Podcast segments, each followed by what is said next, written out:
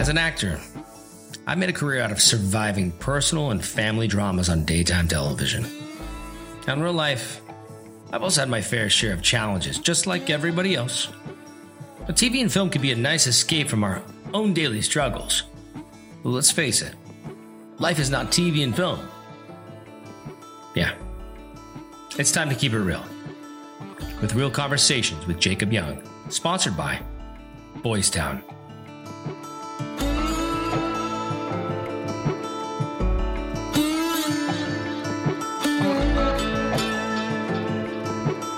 It's time to keep it real with Real Conversations with Jacob Young, brought to you by Boys Town. My special guest this week is one of the most familiar faces on television. He also happens to be one of the nicest guys in show business. We've been friends for a very, very long time. And in fact, we were just together again a few weeks ago for a very top secret project that we filmed in Los Angeles. You'll be hearing about that this coming spring. I'm very excited to welcome my pal Cameron Mathison on this week's Real Conversations with Jacob Young.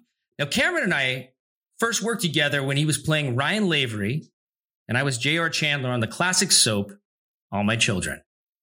These days, in addition to his television movies, you can see Cameron Monday through Friday at 10 a.m. co hosting Hallmark Channel's Home and Family. Please give a Real Conversations welcome to Cameron Mathison. Jacob. What's up? The house oh my is packed, gosh, that was it was a nice intro, my brother. Uh, thanks for having me on. I really appreciate it, man. I uh, I always love every chance I get to to catch up with you. So uh, this is awesome. No, thank you so much for joining me on the podcast. It really means so much. We've got lots to talk about and catch up on.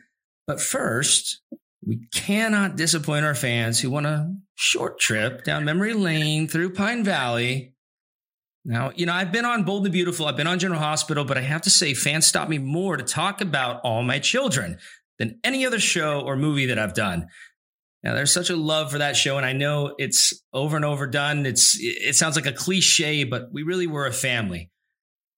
Just to appease our fans, what are a few of your favorite memories of being Ryan Lavery in Pine Valley? Man, it's so true. You know, not unlike you, I, I didn't have the opportunity uh, to have uh, had other experiences and other shows, but everybody that came through, all my children, just said so many great things about it. It's just a, a unique um, energy and unique connectedness. I think with everybody there, uh, all the all the you know on camera people as well as behind the scenes people. But I, I would say some of my fond memories. Um, so I'm going to flash back to like 1997 is when I was living in Canada, and I came down to um, to New York uh, for the weekend to visit some buddies, and I wanted to write off the trip. I wanted to make it like a tax write off coming from Toronto down to New York. And I went to see an acting agency in town just to be able to, to say that it was a business trip, you know.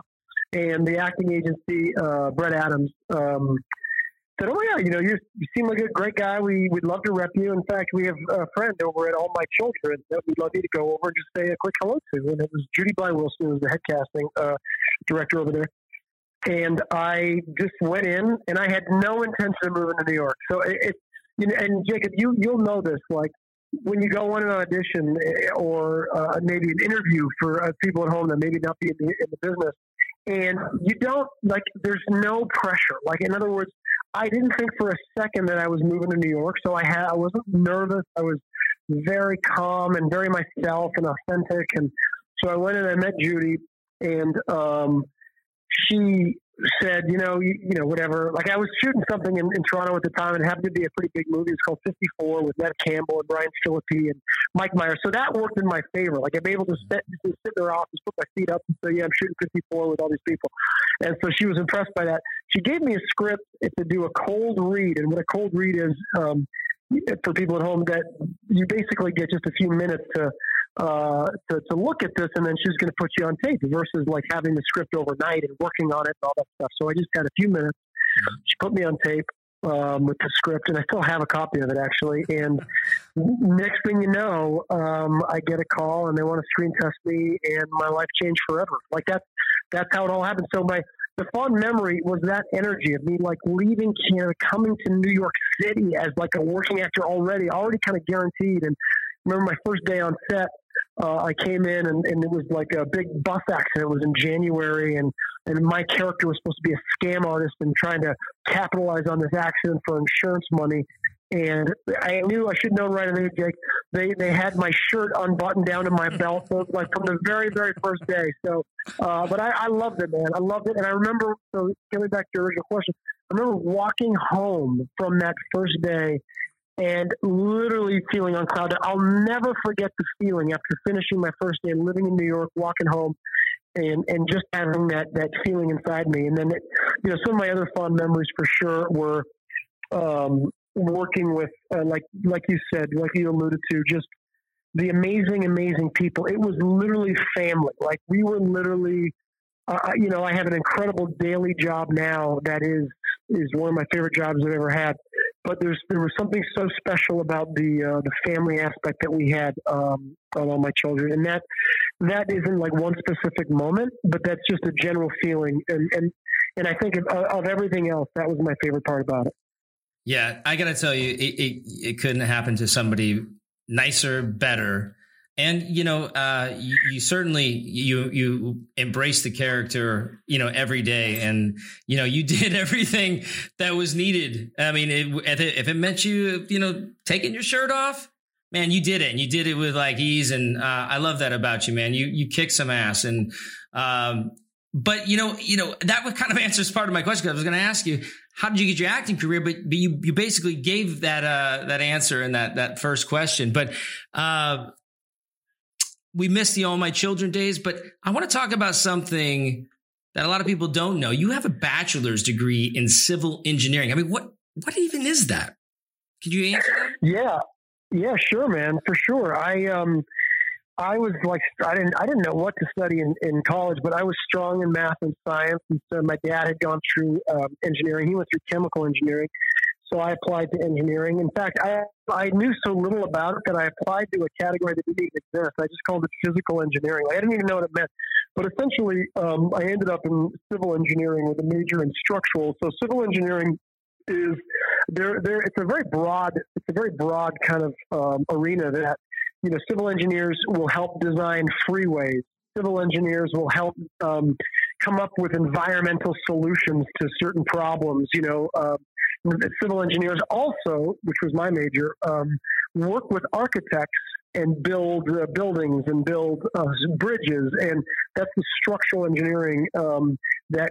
So, like an architect will come up with the design, and probably the architect will have a lot of engineering background too, but they will bring, like, give their design to a civil engineer, and a civil engineer will decide what materials are needed, whether it's structurally sound. They'll go through code and they'll make make sure everything is legal and safe. Um, and so that's and I loved it. And my best friend at the time was going into uh, architecture. He was studying architecture, and so our plan was to go into and, and do a design build company together. And uh, and he ended up being a professional architect, and I just kind of bailed on him. Took a left turn. You know what I mean?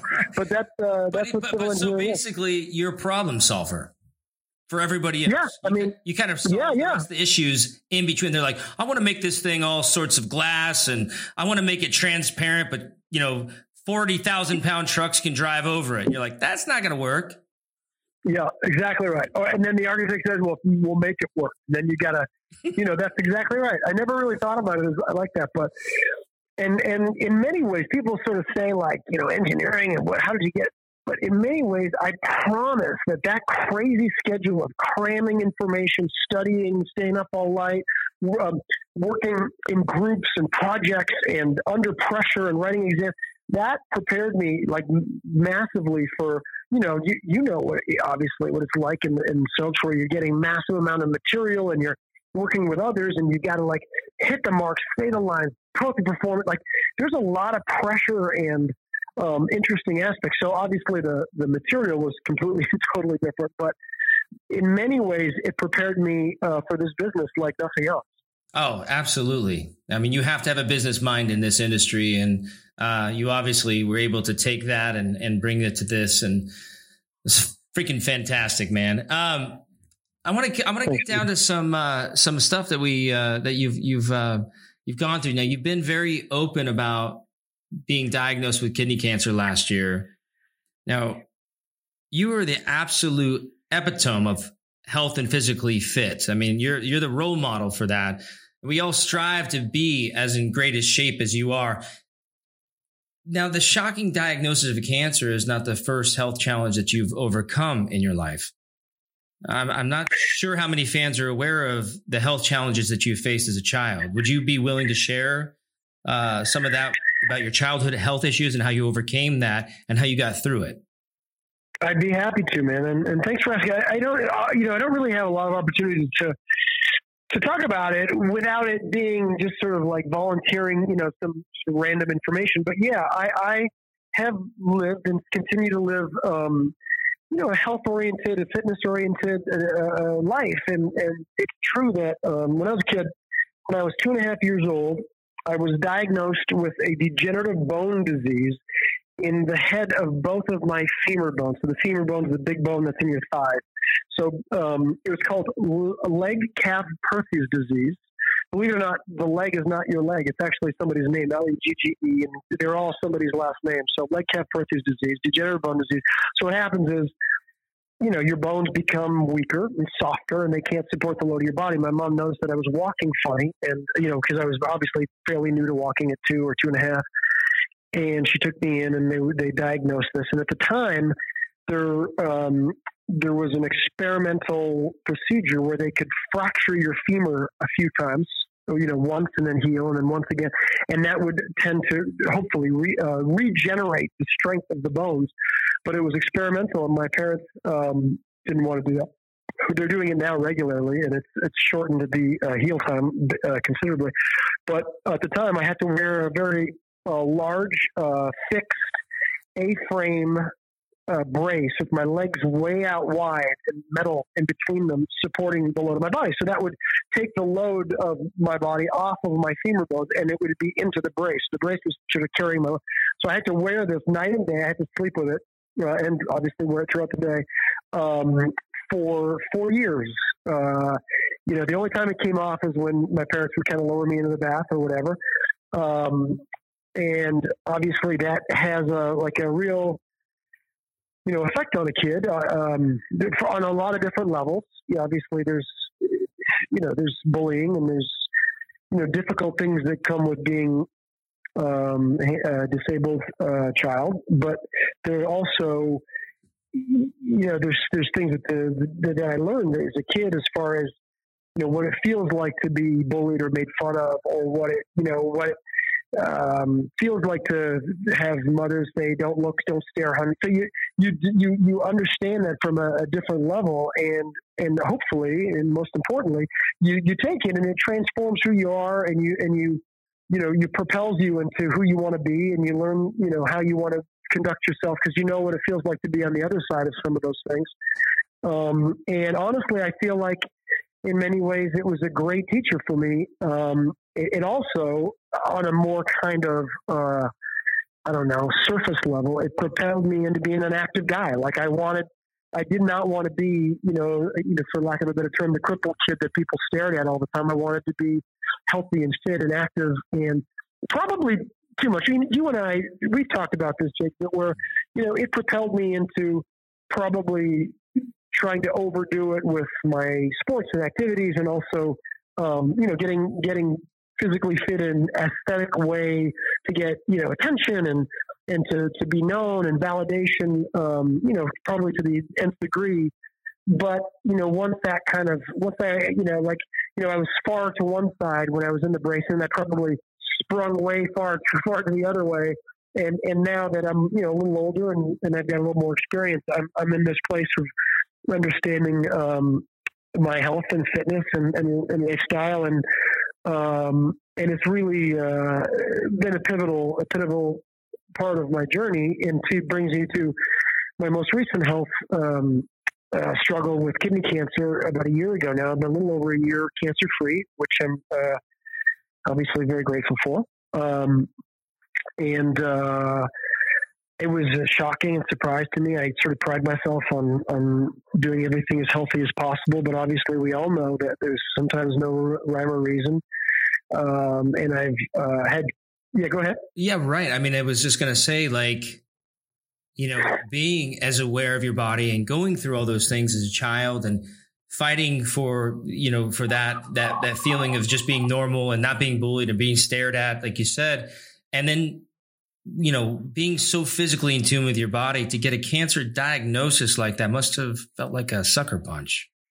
It did. It, it was it was you know part of me was like a little embarrassed. Like i, I know it sounds weird. Obviously part of me was incredibly scared and confused etc but i was like oh my gosh like i'm, I'm going to come out and talk about this. And meanwhile, I'm also the guy who kind of gives health and fitness advice. But, but yeah, it's because, to your point, it's because I was so in tune with my body and how I felt and my energy levels that I would go and I would get certain tests run. I'd get blood tests done and different tests, and I would check them out, and there would be indications on those tests that didn't make a whole lot of sense. They weren't like it wasn't night and day that oh my god something's seriously wrong, but there was white blood cell issues and there was um, certain things that it was it was clear that my body was working on, and yet I was otherwise perfectly healthy, and I had certain gut issues that were not directly related, definitely not directly related to the kidney cancer, but were maybe an indication of that not not having the energy to fight off certain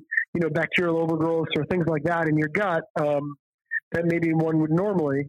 And immune function, you know, my immune system was compromised and things, and we just didn't really understand. So finally, I insisted. I, I was sure that I had some sort of stomach cancer, or I shouldn't say that. I was sure that I, there was something going on in my gut, and I wanted to get an MRI, and I'd asked for it for like two years, year and a half to two years. I'd been asking, and the doctors weren't saying no, but they were like, "You really don't need it. You really don't need it. It's okay. Let's just try this. Let's try this."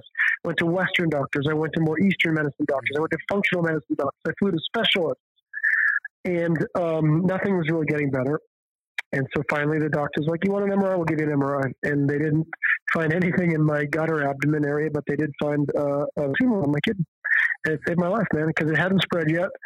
Um, in many ways, the the doctors sort of confirmed that my healthy lifestyle and I um, definitely probably didn't give it the energy to spread into my lymph nodes and then throughout my body because that's that's the real dangerous aspect of kidney cancer is when it spreads. It, it itself is quite manageable and and um, can you can handle it pretty easily. Uh, but it's when it spreads into other areas that uh, it becomes uh, you know deadly.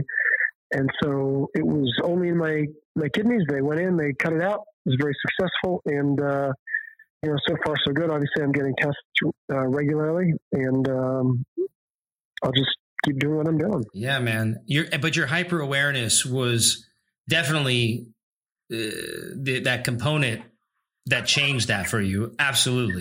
Being aware no of your body and saying, Hey, guys, I need to get this taken care of. Um, you know, I think that, you know, a lot more people should take, you know, take that into consideration in their lives and make sure that like, if you feel like there's something wrong, is there any sort of, uh, uh, uh, outreach program that you're working with right now to make more awareness to something like this? Like, uh, maybe steering away from Western medicine or going into Eastern medicine, or is there something you'd like uh, our listeners to know about? Yeah, I mean, I work with a couple of really great functional medicine uh, doctors. Uh, a gentleman who, who works online and takes online patients as well. If you're ever interested, his name's Dr. David Jockers. And then one here in Pasadena that I go in physically to a great uh, doctor, Dr. Clement Lee, at Optimal Health and Wellness, that also does, you know, virtual uh, patients. So that way, it's sort of accessible to everybody.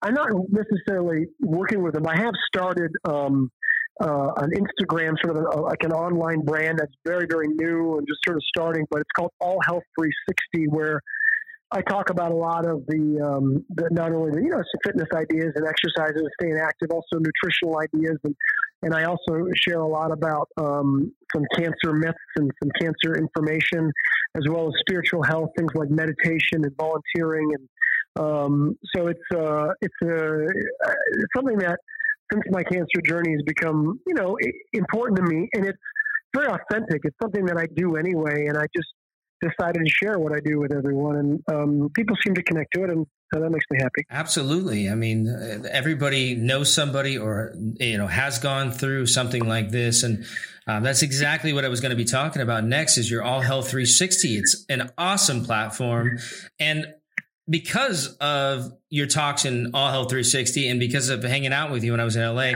I actually started fasting, doing the intermittent fasting lifestyle since I got back from LA. And I've been seeing like You know, at first it was 16 hours and now it's 17, 18 hours. And I got to tell you, I mean, I'm, I'm feeling great. I'm sort of, I don't know if you're doing the same thing, but I'm sort of, you know, trying to keep it like a, you know, a keto diet as well at the same time, but making sure I get all the right calories. Um, can you explain a little bit about the details of that fasting program and its benefits?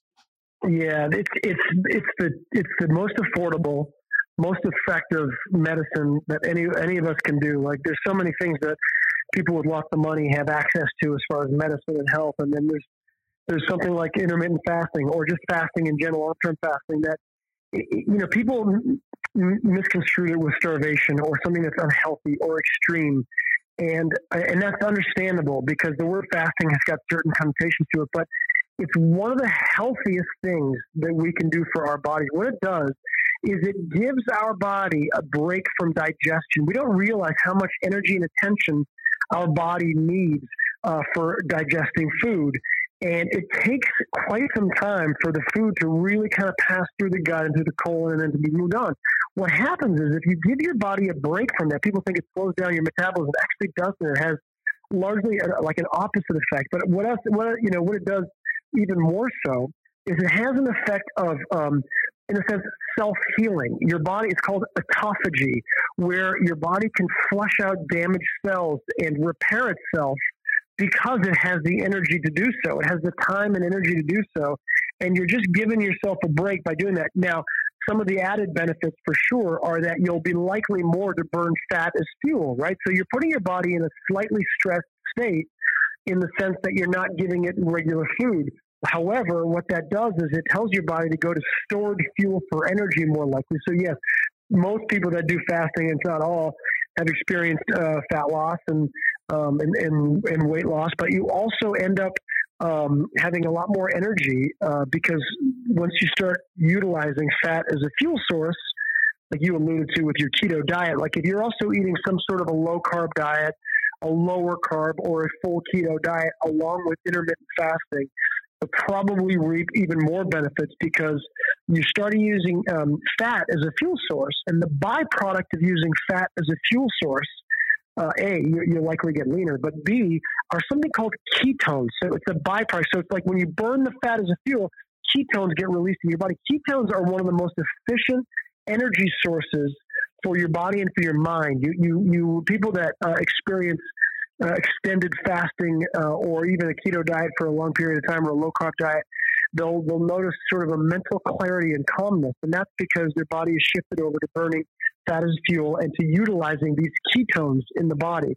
So there's there's so many benefits to doing um, intermittent fasting. So what it is, uh, like Jacob was alluding to, is just any time that you're not eating, you're you're technically in a fast. So even if you're just doing from the time of your dinner, the end of your dinner, to the time you wake up. If you don't have a snack at night or you don't have calories in your tea or things like that, anytime there's zero calories going in, zero calories. So water's okay, black coffee's okay, black tea's okay, but zero calories going in, that's technically a fast. If you go 12 hours, good for you. That's a daily 12 hour fast. Let's go from eight to eight, let's say. But if you can extend that, what I do is I skip breakfast. Uh, no, I, I don't even feel like eating in the morning. Mm-hmm. And I try to have um, lunch as my first meal. And so I try to make 16 hours uh, of fasting and then have a eating window of eight hours. And you get, you know, I, I don't try to restrict calories in that eight hours. In other words, I try to get as many calories as I normally would, but in that eight hour window. Because my, my goal for this is not actually to lose weight, it's to, to keep on the lean muscle, but, um, you know, help utilize fat as a fuel source. Now, through, let's say, the Thanksgiving weekend. It's been a tough weekend. You know, everybody's eat, tough in the sense of eating well. You know what I mean? It's been a great weekend. But um, so I had pie and I had a little bit of ice cream and things. So what I'll do in that is I'll try and extend my fast a little bit. I'll have my my gut because those foods. There's nothing wrong with those foods from one perspective, but from another perspective, they, they cause a lot of inflammation, sugar and gluten and things like that. They also um, spike blood sugar, so they they increase um, they decrease insulin sensitivity. So when I eat foods like that, I just have an extra long fast the next day, and, and then continue on. Ketosis. Get that ketosis yes, that's right. a little bit longer, and yep. allow that stuff to get through your body and process. I have to good you, man, good job. I have to tell you, I'm not kidding. I mean, I've already like I, I was inspired, you know, when, when I when I realized because I I had that that sort of crazy idea like, oh, I got to fast from the moment I wake up, and was not calculating the idea that you like sleeping is fasting. And once I started putting that into calculation, it wasn't that hard and it hasn't been that hard. And i don't feel like eating in the morning. I get you know the you know the great you know the great proteins the lean lean proteins getting the vegetables. I still have enough energy to do my workouts in the morning. And i'm seeing Good for you, man. significant results. And you inspired me specifically through this and through your all health 360 so uh, it's really really great. The last thing i'll say about it if you don't mind is yeah. that this is something that's been happening for centuries. This is almost every religion going back to the beginning that we that we know of religions incorporates fasting at certain periods of fasting. Through like this is not only a spiritual practice but also something that's been going on for a very very long time. Our bodies are designed for it.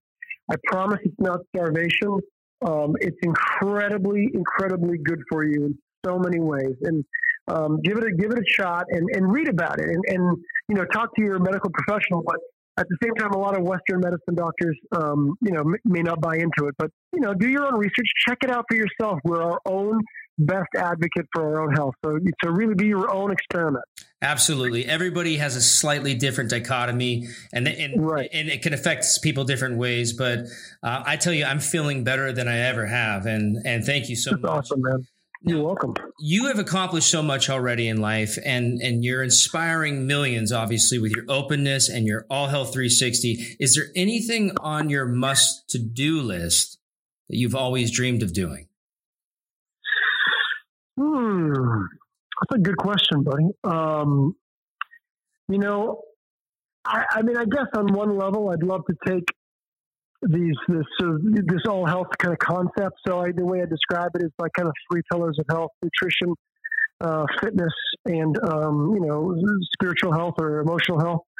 Um, I'd love to take it on you know a next level. Uh, I'd love to um, kind of brand it out a little bit and, and, and, and make it more accessible and more practical and user friendly. So that's that's something that there's there's been some interest in, and, and I'm, I'm excited to kind of pursue it. Obviously, nothing's really um, you know, blowing up right now, but I, I really enjoy it. It's a real passion for me, and, and everybody listening knows how much more fun it is to, to work on something that you're super passionate about.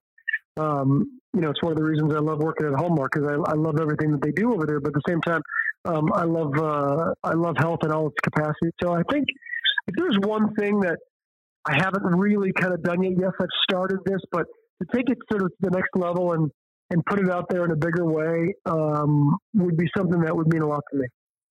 And there's no doubt that you're going to be able to do that too. You've inspired me. You, I know you're inspiring everybody that you talk to. You happen to be the word inspiration. When I think of Cameron Mathison, that's what I think of. Um, Thank you, brother. Absolutely. We all have been had to be so careful these days because of COVID. How has film and home and family changed these days? That's a good question. Yeah, I mean it's so true. Um, um, so we were down for six months during the initial lockdown uh, quarantine, um, and we shot remotely uh, from home. The, my co-host Debbie Matenopoulos is amazing. Uh, but now we're back up in September, and to your point, you know, far fewer uh, producers, far fewer crew members, only 10. So we, we shoot on Universal Studios lot. We have this house. It's a, sort of a house, but it's basically a studio and only 10 people are allowed in the house at one time. Um, all the producers that, that design our segments that we do day to day, they do it all from home now. Almost nobody comes on the set. Nobody comes on the lot, period. So it's, it's adapted. It's changed. Obviously, social distancing on the set itself. I mean, I, uh, even though we, we get tested Monday, Wednesday, Friday, I get tested three times a week every week. But even considering that, we still don't, we still keep social distance on set and uh, keep our distance from the guests that come on. We have a lot more Zoom interviews and Zoom guests, even in the kitchen. Uh, we do have some people that still come. We do a lot of our interviews outside now instead of inside the house. So we've been taking really careful, uh, well, just just care uh, all the things that we've been doing and, and applying the the protocols set out by Universal Studios, but also by by the California government, and and it's been real working really well. Nobody's uh, tested positive since we've been back up. And remember, we've got a lot of people on the show, a lot of people on set, and um, even in the midst of this sort of COVID spike, everybody everybody's been doing really well. Yeah, and that's uh, you know, I, I, just recently went through a similar thing. I was shooting something for Disney Plus. Can't really mention it right now, but um, the protocols that they were taking, uh, PAs to take you to get craft services, you know, all of that stuff. I mean, multiple COVID tests. I got to say this. I think the sets are safer than they've ever been. Uh, yeah, I mean, if exactly if they could have only been this way, uh, you know, ten years ago when we all would come down with the flu. Um, but I know we we we get the flu, we get the flu, and then we we force ourselves to go to work because we didn't want to be like the guy who's calling in sick. Meanwhile, it's actually not a kindness. Like the real kindness is to stay home if you're not feeling well. Like you know, we just didn't have that mentality. We're learning a lot through all this. I mean, there is a you know there is a small upside. Yeah, absolutely. Um, so in addition to Home and Family, All Health 360, and our little secret project that's coming out this spring, Our Lips Are Sealed, is there any new movies for us to look forward to? Yeah, I think there is, man. I think uh, I haven't shot it yet, but all things goes, you know, everything goes well with the um, COVID protocols, and uh, I'll be shooting one. I'll be shooting a new Hallmark uh, movie in Canada, likely in April. I'll, I can't really say what it is, but it is it is I'll say this, you know, I've done I've been lucky enough to do a whole bunch. I think I've done fifteen or sixteen. And it is the one movie that I get by far the question, when are you going to do another one of those? Like, when are you going to come out with a sequel? When are you going to come out with the next one of these? So, um, people, I think, will be very excited. I love it. I love it. So, stay tuned. Keeping it real with Jacob Young, the mental health podcasts are sponsored by Boys Town. For over 100 years, Boys Town has been helping children of all ages cope with the unfair challenges that they've been dealt. Cameron, what advice would you give a child or children who are feeling less than because of health issues? Oh, that's a good question. I guess um, I guess I would just say that to, to be true and authentic to yourself, to know in your heart. Um, I mean, you know, I, I, just think about you know me as a as a kid in, in the brace and, and who thought of less of himself, and and it's it's a mistake. It's a mistake of the mind to to to think that way, and you know. To, to really truly and deeply accept the situation, obviously, whatever situation that, that these boys or these kids are in, um, you've got to accept it and do what you need to do to get through it and listen to your doctors, etc but also know in your heart who you are and what's going on here. This is not you. You are not your illness. You are your illness is something that's happening to your body. It's not who you are, your heart, your soul. Um, and you can separate the two. You know, I used to I used to really identify with being, you know, for lack of a better term, the crippled kid. That, that was, you know, even though it was like an underlying kind of identifier, like I used to feel like that's me. That's who I am. I'm this this kid who causes a problem has to wear his brace. I'm, I'm trouble, you know, and it's, it's, it's a mistake of the mind. It's a mistaken identity. It's, you are not your illness, you know, and, and stay true to who you are in your heart and your soul. And if you can, if you're able to, to transform what you're going through to be able to benefit others is the true meaning of life. Like to learn from it and to benefit others, either through compassion or whether through education and educating others, however you can, um, to do your best to do that. Those are some very, very powerful words. I'm like almost moved to tears right now, brother. That's, um, you heard it here from Cameron Mathison. Thank you, Cameron, for your honesty, for your courage, your words and advice are an inspiration to all of us. I love you. I hope to see you again soon. In the meantime, I'll be following you on Instagram. And of course, we can all spend two hours a day with you on Home and Family on Hallmark Channel, weekdays at 10 a.m. Thank you again, Cam. Happy holidays on Hallmark, where every day is. I love you, brother. Thanks for having me, man. Okay, buddy. Thank you so much, my friend. Our expert guest this week is crisis counselor and manager for Boys Town National Hotline.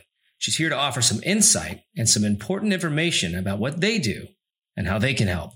Please give a real conversations welcome to the show, Chris Hallstrom. We are so pleased to have you on the show, Chris. Well, thank you very much, Jacob, for um, asking Boys Town to be part of um, your discussion on these podcasts. It's, we're we're thrilled to be able to talk about what we do here. Uh, thank you so much. And, you know, Boys Town has done so much for so many families, so many children. It's my absolute pleasure. And, and thank you so much for taking the time. Um, what I want to jump into is what is the Boys Town National Hotline and who do you primarily help? Well, our main focus um, at the Boys Town Hotline is to provide assistance to youth, young adults, families, um, but we also offer support to people who might be in emotional or even suicidal crisis. So you you basically cover the whole gamut as as far yes. as any kind of issues that somebody is personally going through, whether it's with a family member or if it's bullying or or all of the above. Exactly, and we're we're 24 hours, and we're a na- national hotline as well. Um, there's a lot of uh, crisis lines that are local to um, a general area, but we're a national line. That's fantastic. Now, is it just a hotline or are there other tools that you guys have available? Well, we have a lot of different services that we provide. Um, the hotline itself has been um, in operation for just over 30 years. I would say probably 15 years ago or so, we started noticing a trend where kids were calling us less and less. So we launched a website for teens called yourlifeyourvoice.org. You can also find it under ylyv.org. And uh, the idea is that kids reach out in different ways. Obviously, they text. Um, they sometimes they just want information. They don't want to reach out and get the help right away. So, your life, your voice is a, a opportunity for kids to um, just find different ways to seek some help. So they can text us, uh, they can call. Uh, that information is on the website. They can also email questions to us if they just want some one on one responses. But we have uh, different topics related to kids on there, different tips, tools. Um, so it's it's become a really popular website in probably um, a little over 10 years it's been in existence. So, and it's international. We have kids from all over the world that tap into the resources that are on the website. That's fantastic. That answers the question that I was going to ask you is why was there such a decline? But that makes total sense. Everybody has their comfort zone, especially with the availability of having email, text messages. And I'm sure this is all 100% confidential, correct? Kids can contact us and give us as much information as they're comfortable with. Um, and yeah, we know that kids don't like to talk on the phone necessarily, and that's changed, you know, over the last 10 years. So um, we're just thrilled that we were able to provide um, another way for kids to reach out and get help. We're also part, I should mention too, that we're also part of the National Lifeline Suicide Prevention Network, which is a network of crisis lines across the country who take calls from people who are dealing with emotional crisis or who are having thoughts of suicide. So you guys partner together with them? Yes. Yep. We're, we are one of the um, many crisis centers in their network. That's fantastic. Now, you know, in my interview with Cameron, he spoke a lot about how the health challenges that he faced in his life have impacted him and how in his younger days, this made him different from his fellow classmates. Now, I know there's a lot of kids out there who really struggle with being different. At the Boys Town National Hotline, what are some of the primary concerns and questions people have when they're calling in on this topic? And what are their biggest struggles? Well, Jacob, you know, teen years are uh, such a challenge for kids. Um, kids can feel singled out for so many things. Um, they can uh, be singled out for being different um, in whatever that is. Maybe they. Um, maybe they're having a problem in school, or maybe it's how they look, or maybe it's their family. Um, there are also kids who feel invisible um, and feel like nobody notices them.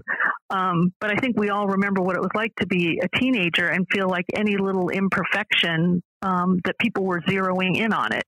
Uh, from what you're wearing to having a bad hair day. Um, so kids just uh, they it's hard for them sometimes because they're they're so focused inward on themselves, um, and they're just worried about being judged or looking different.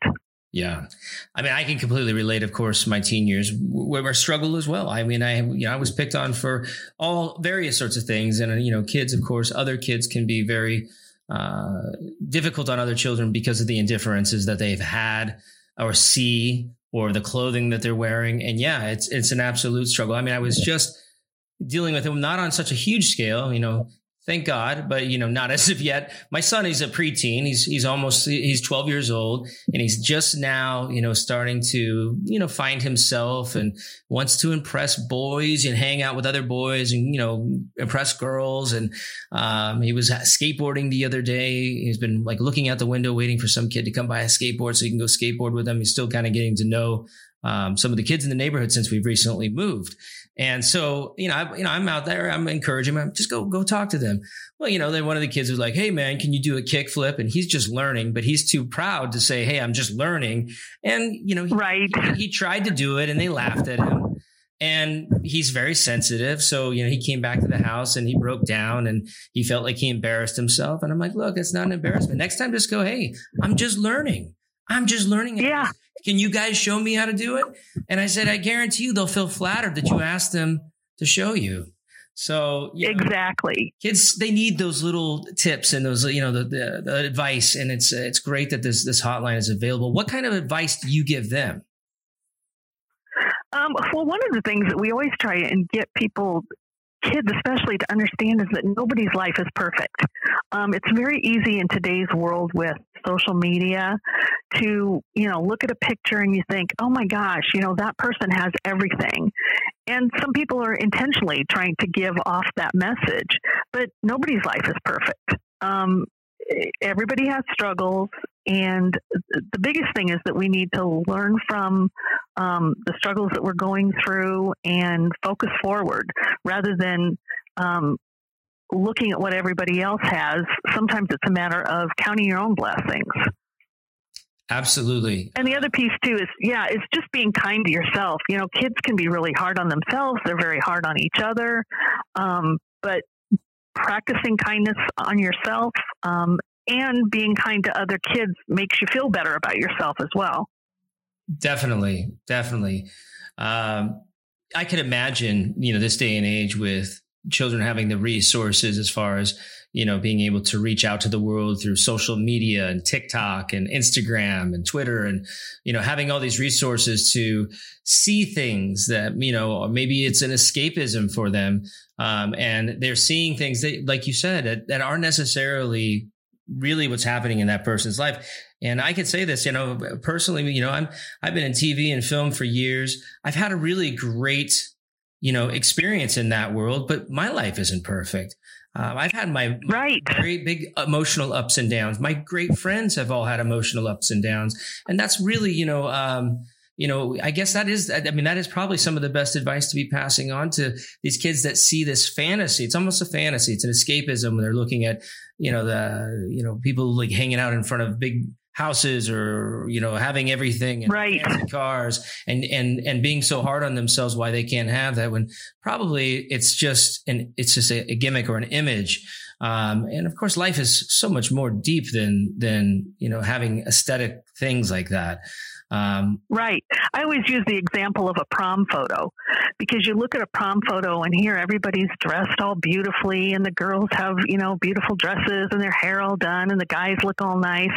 But when you think about what's happened behind the scenes from that prom photo, you know, somebody didn't get the date that they wanted. Um, somebody ended up not being able to buy the dress that they wanted. Um, somebody didn't get invited to go along with that particular group. Um, so to me, that's such a classic example of you see this bright, shiny, beautiful picture, but there's a lot that went on behind this. Um, and, and kids just have to understand that is what life is.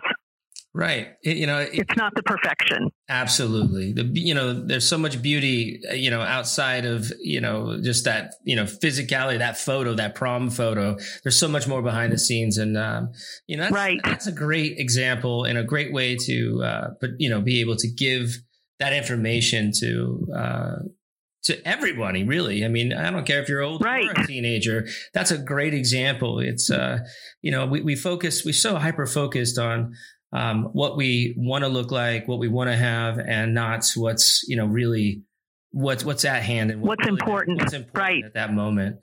Um, yep, appearances take too much too too much of a priority a lot of times. Absolutely, and I you know I feel like that's uh, you know anymore, especially with the social media platforms. That's you know that's what it is. I mean, it's just it's all image, right. image, image, and um, you know, yep. I mean, you hear these stories of these uh, influencers that, um, you know, the, all these kids are looking up to, and then they have, you know, all sorts of, there could be all sorts of personal, emotional distress and issues that happen later on. It comes out. And, you know, those are also prime examples that look, you know, even though they have a, a million followers and there's, they're doing all these uh, like fun things, um, you know, life still is life and we still have to, yeah. you know, still have to pick up the pieces every single day and that, you know, you're not alone. Everybody goes through it. Right. So, you know, with self esteem and positive self talk, you know, that plays a big part in this. Can you give me some examples of how changing my or one's approach to these can change so much more? Well, a lot of times we talk to kids about change the recording that's in your head. So if you've got a recording in your head that's telling you you're not worth it, you're no good at something, change that. Flip it around and say, I can do this, or this will get better, or it'll be over soon. Um, whatever they can do to turn it positive starts to make them feel better, gives them hope um, that they'll get through it. One of our um, most popular pages on our website is 101 positive things to say to myself. It's just a list of 101 things um, that kids can say to themselves uh, just to make themselves feel better. We talk to kids about putting a note on on your mirror, um, so when you go get up in the morning, you see that first thing. Um, praise yourself, be kind to yourself. Super, super important um, for people to do, especially kids um, who are very vulnerable, very emotional. Um, sometimes their feelings can get very exaggerated um, when they're upset, but making those recordings in their head be positive ones can be really, really beneficial. Absolutely. Uh, you know, I mean, I I still do the same thing myself every day. I, I, you know, if there's something that's difficult and I know it's a big task, I tell myself I'm going to get through this. It's fine. I can get right. through this because, you know, I've got a supportive family or I got a wife that loves me or I just know I have the ability to do it. But at the same time, you know, right. I, I have doubts and just, you know, uh, just like kids or, or even adults, we all, we all go through that. So how can they find that 101 on the uh, website? What, what are the actually if they go Yep. If they go on to yourlifeyourvoice.org, um, there's a search bar right at the top, and they can just type in 101, and that will pop right up. So just go to the search search engine right there on. Uh, yep. yep. On your life, your voice. Your life, your voice. That's great. Uh-huh. Uh, what other types of self care activities do you suggest to kids? Well, we really try. Um, first of all, we try and empower kids um, to to be able to work through situations I don't want to say completely on their own, but what can they do um, to kind of work through problems? But also, along with that, who are the supportive people in their life? Um, if kids can start to identify that, you know what, this person listens to me, this person, my parents are there, maybe my parents aren't there, I have an aunt, um, a grandparent, a best friend. Um, if they can identify those supportive people, that's a huge help. Um, but it is a matter of finding good coping skills, finding some things to dist- distract them um, when they start to feel overwhelmed. And again, your life, your voice is is full of different um, options for that. Uh, but another piece too is just to be able to, um, for kids to be able to identify what they're feeling in the moment. sometimes you just aren't feeling right. It's a bad day. You're you're um, just in a bad mood. To identify what that feeling is, um, and then why are you feeling that way? A lot of times that kind of um, makes it more concrete and kind of helps kids be able to move through that bad day um, and figure out, okay, this is why I'm feeling this way. This is what I need to do to fix it, or you know what, it's going to get better tomorrow. Um, so probably gave you a lot of things right there, well, but being able to recon- being able to recognize your own emotion and what what is yes. creating that distress in your life is massive. Uh, you, right. You can't deal with it head on unless you know what you what you're feeling and how to right. be able to cope with that feeling.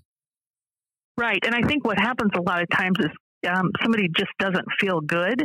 They're um, and but they don't really know why. And if they can identify this is what I'm feeling, this is why I'm feeling that way. Um, it's it's an emotional intelligence that really does help them to be able to move forward. That's half the battle right there. Absolutely. Yep. So, and we also talk to kids too about with journaling. Um, sometimes it's a matter of getting those thoughts out of your head onto paper. Um, so if they're feeling overwhelmed, upset, or whatever, write it down. And they don't even have to save the journal. I know some kids are, are you know, are afraid somebody might read it. Um, but get the thoughts out of your head, put it on paper. You can always throw it away. Right. Same thing with a letter. Sometimes we talk to kids about writing a letter to somebody to get out all your, you know, your frustration, but you don't have to send it to them. You don't have to give it to them. You just get it out of your head onto paper and that can be a, a huge relief for folks. Yeah, that's such that's that's such a healing release to be able to write everything down.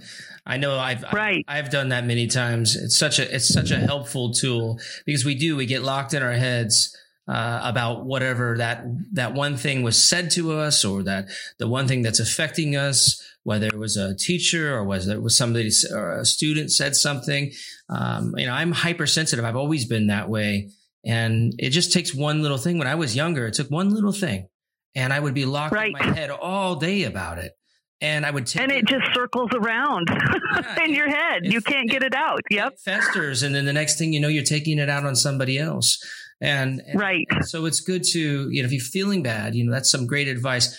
Write it down. Rec, you know, help yourself recognize why you're feeling that way. Get the feelings out, get the emotions right. out and, and, and, and push, you know, move past it. Educate yourself by, by putting your feelings down on pen to paper. Yep. Um, and, and how can parents instill good self-care mindset in their children? Well, one thing that you, uh, when you talked about your son, that's an excellent example. Like we can't protect our kids um, or shield them from you know every bad thing that could happen to them. So instead of trying to fix things for our kids, it's important for us just to listen. Um, and it's that same thing. Like let them talk about what's going on and help them identify what they're feeling, um, and then process it. I always say parents are teachers. Um, we don't always think of them that way. We think more of caregivers and providers, but as a parent, you're there to help guide your child, teach them, and prepare them to be adults. Um, so, and part of that is learning to be able to identify those feelings and um, figuring out what it is they can do um, to make it better or to move forward. Um, if we shield kids from every um, adversity, we're really not setting them up um, for success in the future. Right. Yeah, I, I mean, I, I, see that every day with with my own children. Um, you know, you, you, we tend to, we, we get caught up in our own issues, our own things that are going on. And, you know, I don't know if we expect it or, or we just don't think about it or we can't go back to those days when we were younger and we would feel that way. But I think it's, you know, just as, as children recognizing it, the parents also have to recognize it and, and be able to take that moment and go, okay, I remember when I felt that way or, or right. How, how can I, you know, instead of just trying to glide over it, let's address it. Let's find a way that's healthy that they can manage that issue and and make them right. feel better about about themselves and about that you know whatever was happening specifically and right yeah Well, the other thing too is like when they're telling you a story, take time, listen. Um, pay attention to what they're saying because like you said we get so busy um, with our day-to-day life that sometimes it's you know oh i'm in the middle of this and you're trying to tell me something. Stop and listen. Um, and don't listen with the intent to fix it but listen with the intent to understand what what your child's going through. Um, i think that's a huge piece and then help them to be able to look at what their options are rather than telling them do this do that. Kind of guide them have them come up with what they think they could do or what the best thing is to do. That's great advice. Absolutely. Um, yeah. So uh, let me let me see. Um, is there? Let, let, me just ask you because uh, that was the last question I had on here. But um, yep. Can can you give us maybe just see? Let me rephrase that. Can you give us uh, one other healthy example where um, Let's let me think. I'm sorry. I'm just trying to. Uh, no, you're all right. Yeah, let's just think of something. I just want to add one more question in here before we cut this, uh, and I go to the end part of the interview. You know, there's one thing that I really thought that was powerful because I took notes. I listened to what Cameron had to say. Yes, thank um. Yeah, and he said um, what he went through as a child um, helped him because it transforms who you are propels you to be what you want to be, um, and you know what it feels like to be on the other side. I thought that was so um, powerful. I don't know if that's something that like you want to go yeah, back and you just repeat. Actually, just just say just say like say that. I heard him. Okay. Yeah, and use Cameron. When I was listening to Cameron's okay. interview, um, and just say okay. that exact line for me. Okay, I will do that. Yeah. All right. Thank you. All right. When I was listening to Cameron's interview, um, it really impressed me when he when he talked about what he went through as a child, and he said how um, going through adversity like that transforms who you are. It propels you to who you want to be, and it, you also know what it feels like to be on the other side. And that just seems like such a powerful message to give to people because here Cameron was somebody that, you know, dealt with some issues as a younger child and look where he is today. So he learned from those experiences and um, probably propelled him to be bigger and better. Um, and he's a huge, huge success today. So I think that's really admirable. It absolutely is. He's he's truly an inspiration. He's gone through such adversity as a child, and of course, uh, again, he was a he's epitome of health. They he embodies health, and for him to go through the things that he went through, that you know, just completely. He, you know, I think you know, it, it was in the interview. He said he was slightly embarrassed by it, and right. the fact that he was able to you know get down to the problem of the health problem the cancer and then getting past that and it made him more connected to himself and his body. I, I you know he just continues to be such an inspiration um, you know not only for for the health but all the, the the disability he had as a child and overcoming. I know that's absolutely of why he is as successful as he is today he's truly an inspiration everybody who knows him is lucky to meet him feels it as soon as they uh, are within any distance of him. He's just he just he just exudes uh, inspiration and happiness. Yeah, and that's an awesome thing. That's an awesome thing for somebody to be able to look up to somebody like him. Um, he learned how to get through it. Yeah, and that's what this is all about. So I want to thank you, Chris, for taking the time to educate us more about the Boys Town National Hotline. And thank you for all the great works that you and the Boys Town team continue to do. Well, again, we appreciate your support and I'm very happy to be part of this. Thank you so much. Now, this is all the time that we have for this week, but the Boys Town toll free national hotline, 1 800 448 3000, is a 24 7 crisis resource and referral number for kids and their parents. They're there to help anyone having suicidal thoughts, risking any type of self harm, parenting problems, physical, sexual, or emotional abuse, stress, anxiety, anger problems, school problems like bullying and peer pressure, chemical dependency. If you're suffering from any of these issues, or you just need someone to talk to, they're there for you 24 7. just call the Boys Town National Hotline, 1 800 448 3000, or go to boystown.org forward slash hotline. Boystown, saving children, healing families. Until we can get together next time, love each other and love yourselves. We're keeping it real on Real Conversations with Jacob Young.